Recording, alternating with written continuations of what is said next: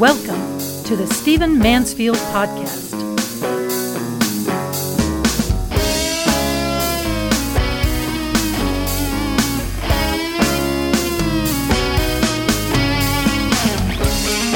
Welcome to the Stephen Mansfield Podcast. Great to have you with me. Let's get to it. The GOP, the Republican Party in America, is eating itself alive, and it is setting itself up for unbelievable defeat if it continues on this path. How's that for a way to start a podcast? As I sit here right now on May the 10th, 2021, the Republican Party is likely this week, the Republican Party, at least the version of it up at the House on the Hill in Washington, D.C., is likely to remove Liz Cheney, representative from Wisconsin, House chair, uh, House committee chair, uh, third ranking in Republican leadership in the House of Representatives. She is likely to be removed she is likely to be voted out of her position as the highest ranking woman in the GOP in the House, but also uh, in her position at all as the third ranking Republican in the House. Why? Well, let's talk about that. Liz Cheney is a woman of principle. She is a woman of her own mind. Uh, she has voted with Donald Trump 98% of the time when opportunity arose. 98% of the time. She's a conservative's conservative.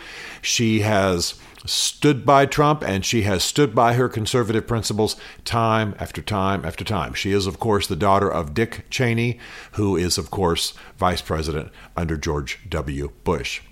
But all of that to say that she has run afoul of the Republican leadership and run afoul, more importantly, apparently, of Donald Trump.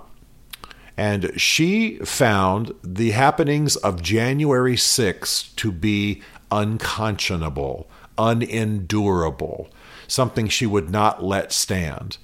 And shortly after, she voted for the impeachment of Donald Trump. That was probably her the turning point Though she'd been very popular in the party, she's a, she's a well spoken, a good looking woman. And I would say that if she was a man, don't get mad at me. Uh, that's important in politics. Politics is not just Hollywood for. Some people say that politics in D.C. is for uh, Hollywood for ugly people. Well, that's not necessarily true. You got some good-looking people up there, and they do well on camera, and the and the and the press loves them, and she's one of them. Well, so she's been popular. She's been well-spoken. She's been articulate. She's risen in the party leadership. But as a matter of conscience, when it came time that a vote was forced as to whether Donald Trump should be impeached by the House, she, though she's a member of the Republican Party, voted for his impeachment. She believed that he did incite the riot of January 6th, that he did engage in reckless endangerment uh, of lives, that he did encourage violence, that he did encourage an assault upon a branch of the American government, and as a result, he should be impeached. Now, this is a woman who had voted with him on the issues 98% of the time. So, the House and her fellow Republican leaders looked at that as of being of the moment. They didn't blame her. A number of other Republicans voted for impeachment. A lot of people were ready for Trump to be spanked and then sent away. What's happened, though, and this is going to be a real issue for the Republican Party in the years to come. What has happened is that Donald Trump has continued to maintain a hold on the Republican Party. Some of you, some of you will remember that I addressed this many podcasts ago that I said that if they're not careful, Trump will maintain a stranglehold on the Republican Party, and to be Republican will be to be Trumpite. It'll be the same thing, as opposed to the Trump era simply being a passing era in Republican and national history. So he has worked hard to retain his control. He has wor- worked hard to uh, exercise his influence. There have been state legislatures that have actually punished various congressmen and senators for not standing with Trump at certain junctures. There have actually been sanctions. Uh, clearly, many people consider that the future of the Republican Party in America is one with Donald Trump. If you break ranks, if you part, if you disagree, if you vote against the wishes of Donald Trump, especially if you voted for his impeachment, you are a traitor, you are not to be trusted, you probably need to be removed from office. And that's what's likely to happen this week. Again, I'm recording these words on May the 10th, 2021. And this very week, it is likely that Liz Cheney is going to be removed, not from office, that's something that only uh, an election could do in her state, but removed from her party leadership role as the third ranking GOP leader in the House. Now, here's the problem. The problem is that this signals a step towards the GOP being more tightly in the hands of Donald Trump. And I've told you before, I am grateful for much that the uh, Trump administration did. There are some people in that administration I respect as much as I respect any American politician of my lifetime. I'll talk to you about one of them in just a minute. I think they did some good things as bashing as he was, as uninformed as he was, um, as as contentious as he was, nevertheless, not only Trump himself, but people in his administration did good things. They screwed up some major things, no question. History will record that. They themselves will tell you that uh, in private, probably before it's all over with. Tell you that from the from the campaign stump. Uh, the Trump administration certainly had its failures and certainly had its foibles, but good people that were in there, competent, experienced patriots, and they attempted to do some good things, and they did some good things. And by the way, it's fascinating to me that the Biden administration has actually continued some of the more controversial aspects, some of the more controversial policies of the Trump administration. Uh, down on the border, some other things, that they, they haven't reversed themselves. So all of that to say that it is it is good to acknowledge that Trump has done some good things. However, he is not the definition of conservatism. He is not the definition, should not be the definition of the GOP. He should take a step back, like other presidents have done, whether they won one or two terms, and he should allow the party to move forward. You don't see Barack Obama on the front page of everything these days because he's backing off to give Mr. Biden a chance. You you didn't you throughout history uh, a wise president who has finished his time in the office steps back helps his party from behind the scenes, encourages good trends, but doesn't try to dominate the stage. Trump is too big an ego. I'm sorry, he's too big an ego, and he believes the lie that his the election was stolen from him. He thinks he should be president right now. He's going to continue to sound that trumpet, and as a result, he is going to continue to attempt to control the GOP. And oddly, a great many GOP leaders, may I say this and please hear it, who are better leaders than he is, who are better men and women than he is, who would be better presidents than he was are choosing to kowtow to his preferences, believing, wrongly I think, that the future of the Republican Party is tied to Donald Trump. It does not have to be that way. So, Liz Cheney, whose main quote unquote fault, whose main, the main issue against her is that she is saying that it is a quote big lie unquote that Mr. Trump is telling that he actually won the election. She is calling out the big lie that Donald Trump continues to push that he actually won the election and the election was stolen from him. Now, listen, we've been over this before in this podcast. The fact is, there's always a little tiny margin of corruption in an election. Uh, again, I can't promise. I, I used my favorite town, Bucksnort, which is right outside of Nashville, Tennessee. I can't promise there wasn't a little bit of corruption in Bucksnort. You know, none of us can.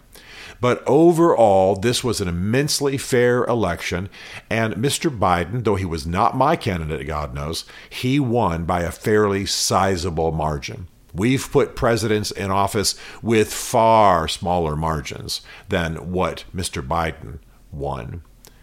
I mean, I believe it was what, 70 votes, 70 electoral votes? That's a huge margin given American electoral politics.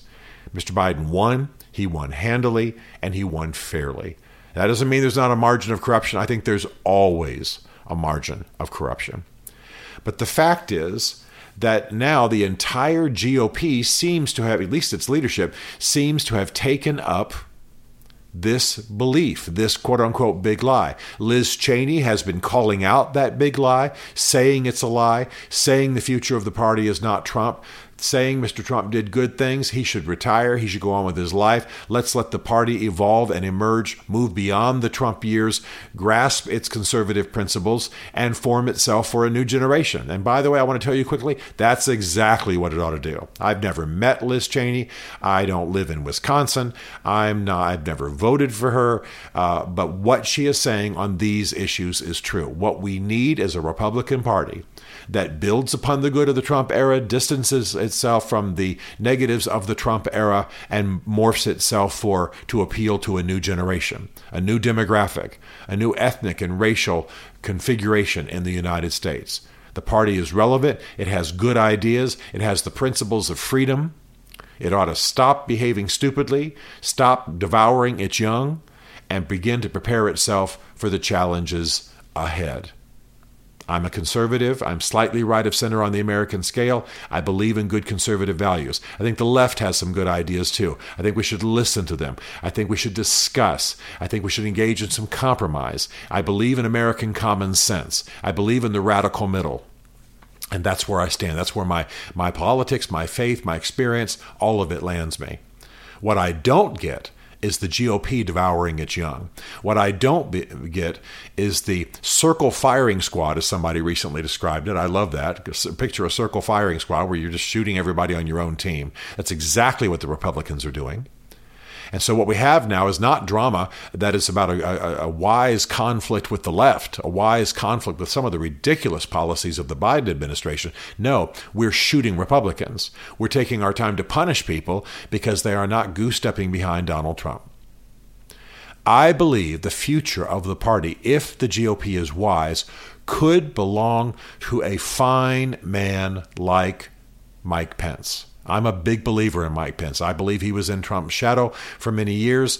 I think he served nobly. I think he had the opportunity to serve as vice president, and he wanted as a patriot to serve. I don't think he would have chosen Donald Trump as the man to be paired to if he just had had any choice he could make anywhere, anytime, just on a level playing field. He would not have preferred to serve uh, as vice president to a man like Donald Trump. But Trump did good things. Mr. Pence saw it. Mr. Pence helped him do other good things. Other patriots in the administration helped Mr. Trump do good things. Uh, and and actually, uh, there's a great deal of the behind the scenes story that I hope you hear in future books. But I'd love to see uh, Mike Pence run for president. I'd love to see some of the other people uh, in the GOP run for president. There are better leaders, better people, better consciences, uh, better people of faith uh, more balanced uh, personalities, better temperaments that who could who could win the presidency. And I think Mike President, uh, Mike Pence, by the way, is one of them. But not if we build idols to Donald Trump, which is the same thing as building idols to the past. Look, I knew George W. Bush, like George W. Bush, wrote a book, New York Times selling book about George W. Bush, but I don't think he ought to be the next president. His, his day was done. He'd put in his eight years. He served us well. He left office. Now he's doing noble things uh, that he's gifted to do. That's how it works. But right, but right now, as much as I honor him and he's a little bit closer to my level of politics, if suddenly he circled back and became the measuring line of the GOP, well, what would happen? We would be out of date. We'd be firing on each other. We'd be having circle firing squads. We, would have people punished for not lining up and saluting George W. Bush. You understand what I'm saying? It's, it's retro, it's old, the season is past. A new party needs to emerge, not breaking entirely from the past, but with new faces and young faces and different skin colors and ethnicities and genders, and articulate the core principles of freedom that have been powerful all throughout our history.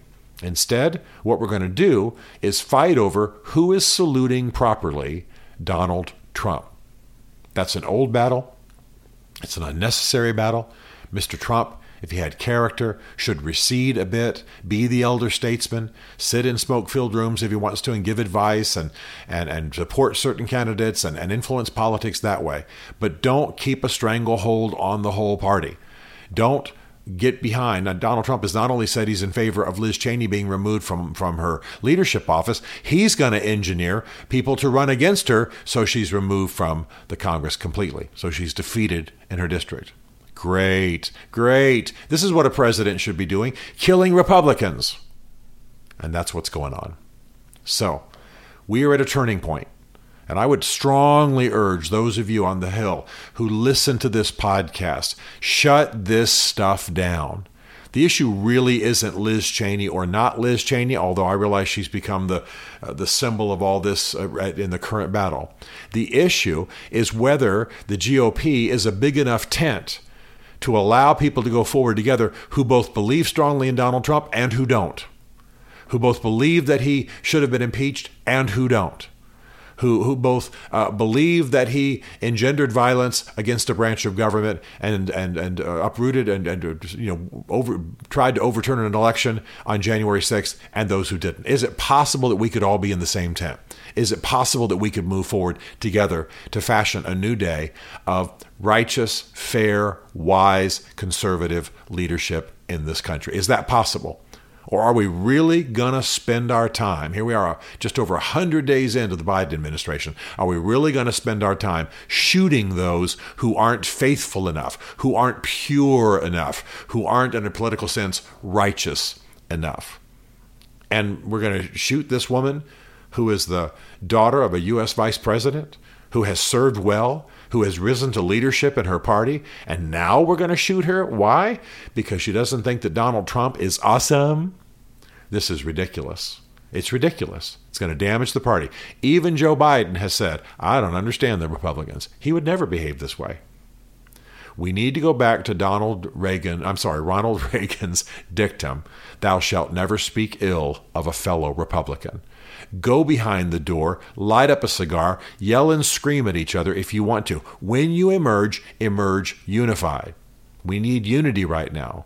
The Biden administration has is clearly skewing hard left. It's not going to work because those ideas don't work. Conservatives need to be there, not saying nanny nanny boo boo, but instead presenting a unified party with wisdom, solid conservative principles, and showing themselves a big enough tent to allow people who differed on some of the issues. If you start having purity trials a la Red China, you start having purity trials a la Stalinist Russia, you will absolutely destroy the party and you will have a left leaning presidential administration and probably House and Senate for a generation. So stop it. That's the whole point of this podcast here. Stephen Mansfield says, Stop it. Great to have you with me. Let's see what happens this week. Stephen Mansfield is a New York Times best-selling author, a popular speaker, and a frequent faith and culture commentator on Fox and CNN. His groundbreaking books on faith and society include The Faith of George W. Bush, The Search for God and Guinness, Mansfield's Book of Manly Men, and Lincoln's Battle with God. Learn more at stephenmansfield.tv.